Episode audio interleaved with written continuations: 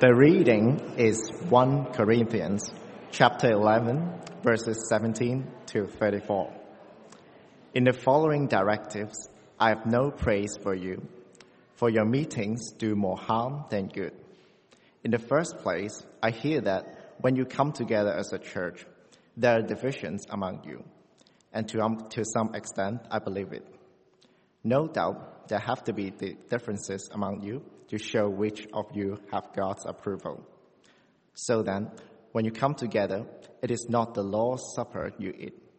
For when you are eating, some of you go ahead with your own private suppers. As a result, one person remains hungry and another gets drunk. Don't you have home to eat and drink in? Or do you have to, or do you despise the church of God by humiliating those who have nothing? What shall I say to you? Shall I praise you? Certainly not in this matter. For I received from the Lord what I also pass on to you.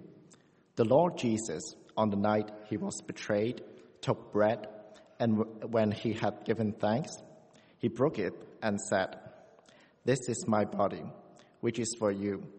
Do this in remembrance of me. In the same way, after supper, he took the cup, saying, this cup is the new covenant in my blood. Do this whenever you drink it in remembrance of me. For whenever you eat this bread and drink this cup, you proclaim the Lord's death until he comes. So then, whoever eat the bread or drink the cup of the Lord in an unworthy manner will be guilty of sinning against the body and blood of the Lord. Everyone ought to examine themselves before they eat of the bread and drink from the cup. For those who eat and drink without discerning the body of Christ eat and drink judgment on themselves. That is why many among you are weak and ill, and a number of you have fallen asleep. But if we were more discerning with regard to ourselves, we would not come under such judgment. Nevertheless, when we are judged in this way by the Lord, we are being disciplined so that we will not be finally condemned with the world. So then, my brothers and sisters, when you gather to eat, you should all eat together. Anyone who is hungry should eat something at home, so that when you meet together, it may not result in judgment. And when I come, I will give further instruction. This is the word of the Lord. Thanks be to God. Thank you for reading that. And uh, my name is Richard. If we haven't met, it's uh, great to be with you, uh, those who are here and uh, those who are at home. It's good to have you with us as well. And uh, we are, as uh, Pete said, and as you can see behind me, we're going to share the Lord's Supper together for the first time in a long while as a whole church family.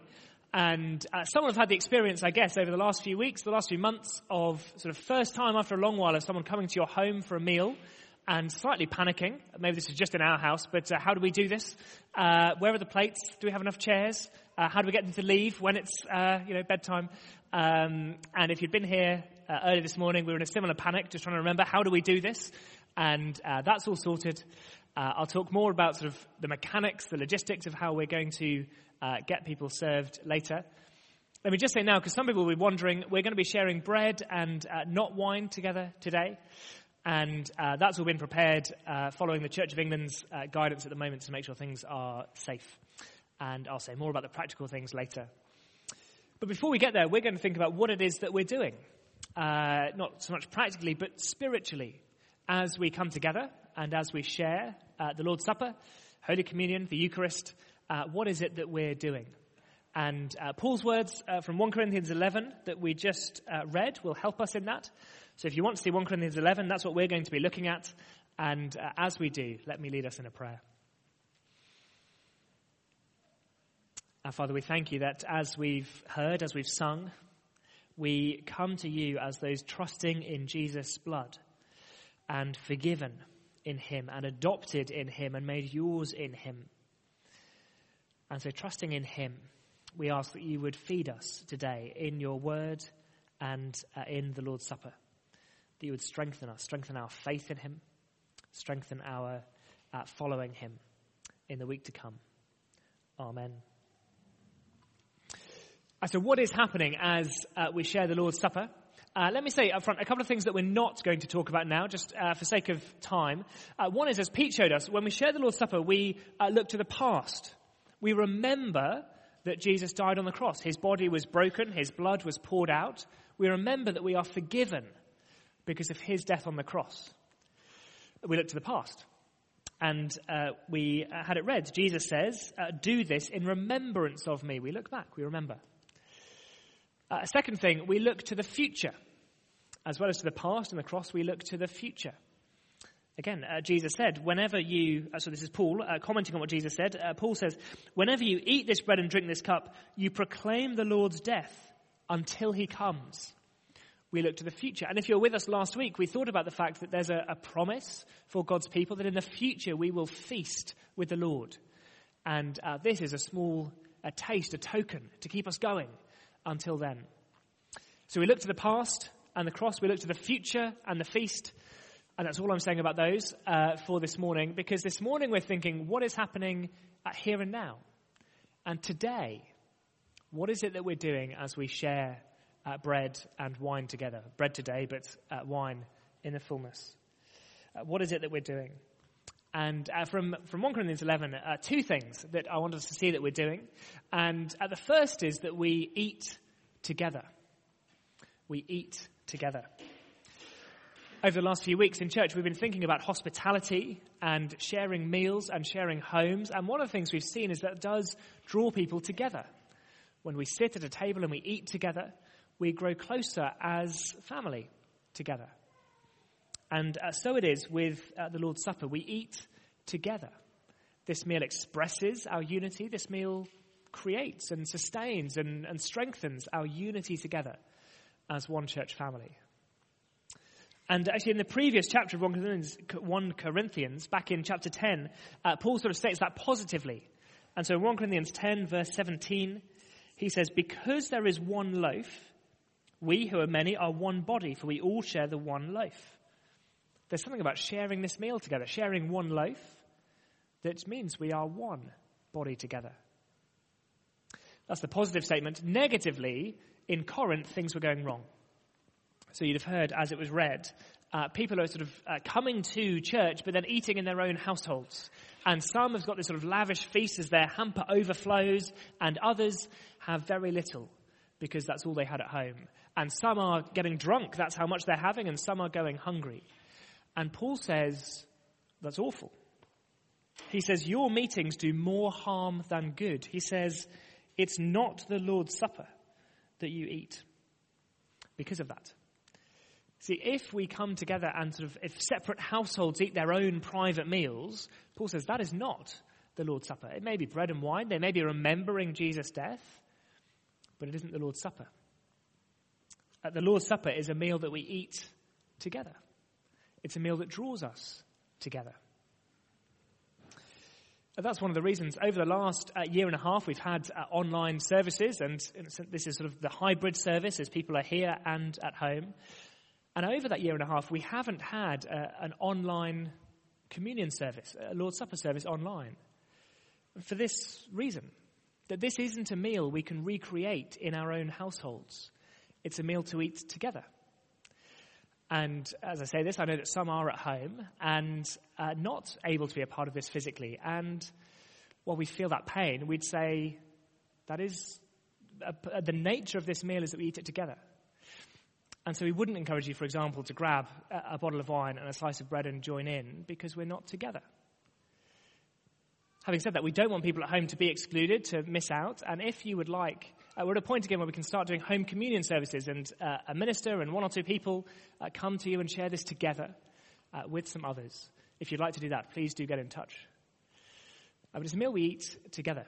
And for those of us in the room, it's worth thinking that means part of preparation for this meal is to of look around the room physically, mentally, and think, is there anyone here that I haven't said sorry to yet? Because this is a meal we eat together if there's someone here who I couldn't really sit at a table with, you know, across the table and, and chat as we eat because of something I haven't said sorry about yet, then we need to deal with that. It's uh, been more than once that uh, during the preparation for a communion service, as sort of some of the things being said at the front, I've had to lean over to uh, my wife's ear and just say, Yeah, I'm sorry about that. Uh, can we talk about it later?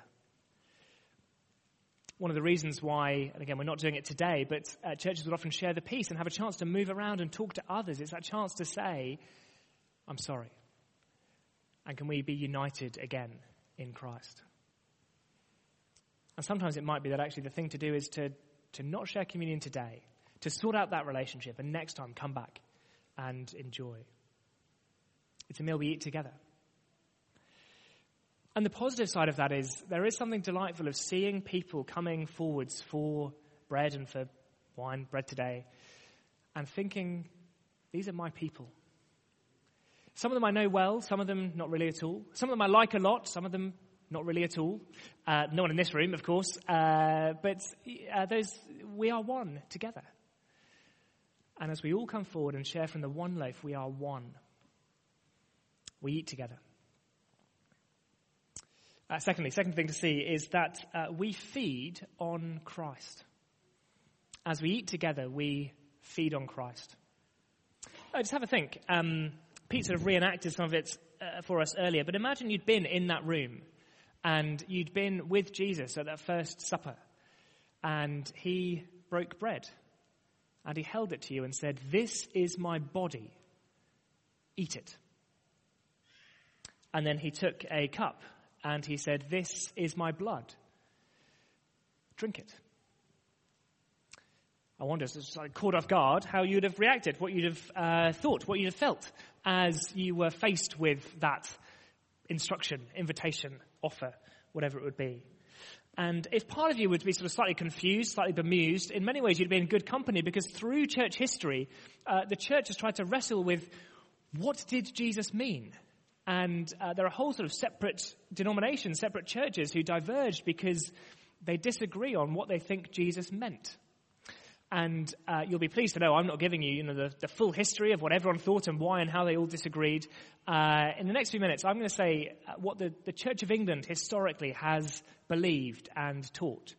And um, which is happy for me. I'm a Church of England minister, and I think it's it is what the Bible says. Uh, but it may be that this is sort of slightly new, slightly different, slightly weird, or that you'd just disagree, having thought this through before, and that's fine. Uh, Protestant evangelical Christians have disagreed on some of this, and uh, we love each other, we love the scriptures together. Uh, but for the sake of time, I'm just going to give uh, uh, one side, um, which, as I say, I think is right, but we can talk later if you'd like to. And that is that we feed on Christ as we share this meal. And uh, Church of England theologians through the years have talked about there being a, a double feeding or a, a two level feeding to help us understand what's going on here. So, on the one level, there's the, the physical feeding, which is that we take some bread and we put it in our mouths and we chew and we swallow, and you know what happens after that. Uh, a physical feeding. And that in that sense, all that we are doing on that level is eating bread. Uh, if you're interested, I checked. The bread we're eating today comes from Sainsbury's, and uh, it's the same sort of bread that some of us would have had as our uh, toast this morning. And so there's that, that level. There's the physical level. We're eating bread. We would be drinking wine. And uh, may that be again soon. But simultaneously, there's because it's a double feeding, a two level feeding, spiritually, we're feeding on Christ. Now, we don't take him in our mouths, we don't chew, uh, we don't swallow, because he is received by faith in our hearts rather than by swallowing it into our stomachs. But these two levels, this double feeding, spiritually feeding on Christ, physically eating bread, they're so tightly connected that one happens by means of the other. Uh, it's expressed in um, one of the sort of classic statements in the, the Church of England's liturgy, and, and I'll say this later as we come to the table. The invitation is to eat and drink in remembrance that Christ died for you, and Feed on him in your hearts by faith with thanksgiving. Both come together. Now, why is it that the Church of England has uh, believed that and uh, uh various Christians have? Uh, again, we could talk more, but just uh, one verse again from the previous chapter, uh, Paul writes, Isn't the cup of thanksgiving for which we give thanks a participation in the blood of Christ? And isn't the bread that we break a participation in the body of Christ? That as we break bread, as we share a cup, we are participating, we are sharing, we are feeding on Christ Himself and His body and His blood. Not what we eat in our mouths, that's bread. It came from Sainsbury's. But as we eat it in our hearts by faith, we feed on Christ. And the, the two come together. And eating bread is the means of receiving Christ, of feeding on Him in our hearts by faith. Which means then it is a, a serious business what we're about to do. Because as we eat bread, we feed on Christ, we receive Him. Uh, Paul goes on, having uh, remembered that Jesus said, This is my body, this is my blood. Paul says, So then, whoever eats the bread or drinks the cup of the Lord in an unworthy manner will be guilty of sinning against the body and blood of the Lord. Everyone ought to examine themselves before they eat the bread and drink from the cup. For those who eat and drink without discerning the body of Christ eat and drink judgment on themselves. Guilty of sinning against the body and blood of the Lord. Eat and drink judgment on themselves. Because these two feedings come together, because by eating bread we receive Christ, it's a serious business as we come to the table. And so, as I finish, let me say a word to, to four different groups uh, who might be in the room.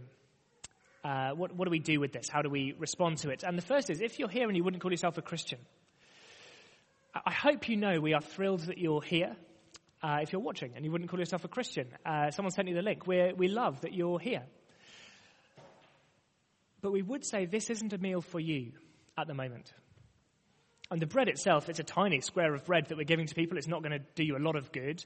And because Jesus isn't received by eating bread, but is received by faith, if you don't have that faith in Him, that trust in Him, then this meal won't help you. Now, you won't be surprised, I'm a Christian minister. We'd love to walk with you to a point where that is true, where you can receive Jesus by faith. But if you're not there yet, then this meal is not for you today. Uh, second group, with some of our uh, pathfinders and platforms, some of our teenagers uh, in church. Again, the Church of England has uh, taught that this uh, uh, bread and the wine isn't to be given to, to young children. Uh, because it's spiritually serious, because there's a weightiness to it. Much like you wouldn't sort of dish out the fine china uh, when uh, the grandkids come round, uh, this meal isn't for young children. But some of our teenagers uh, might be starting to get to the point, and it's been a couple of years since we've done this, or a year and a half, and in that time might be starting to think, might this be for me? And actually, I, I know that Jesus died for me, and I, I want to live for him, and I'm looking forward to that feast, and and if that's you, then have a chat with your mum or your dad or um, uh, with someone who's been at the front, Sarah or Pete or, or Paul or me. And uh, maybe that is uh, time uh, for you to start doing that. I wouldn't do it today without talking to someone, but if you want to, do talk to someone. Again, we'd love to help uh, you make those steps uh, towards sharing this meal. A third group then would be those who are who are cherishing sin at the moment. And there's something that uh, you love, that you know Jesus hates, and you won't let go of it. And again, Jesus would say, Paul would say, Don't come here, please.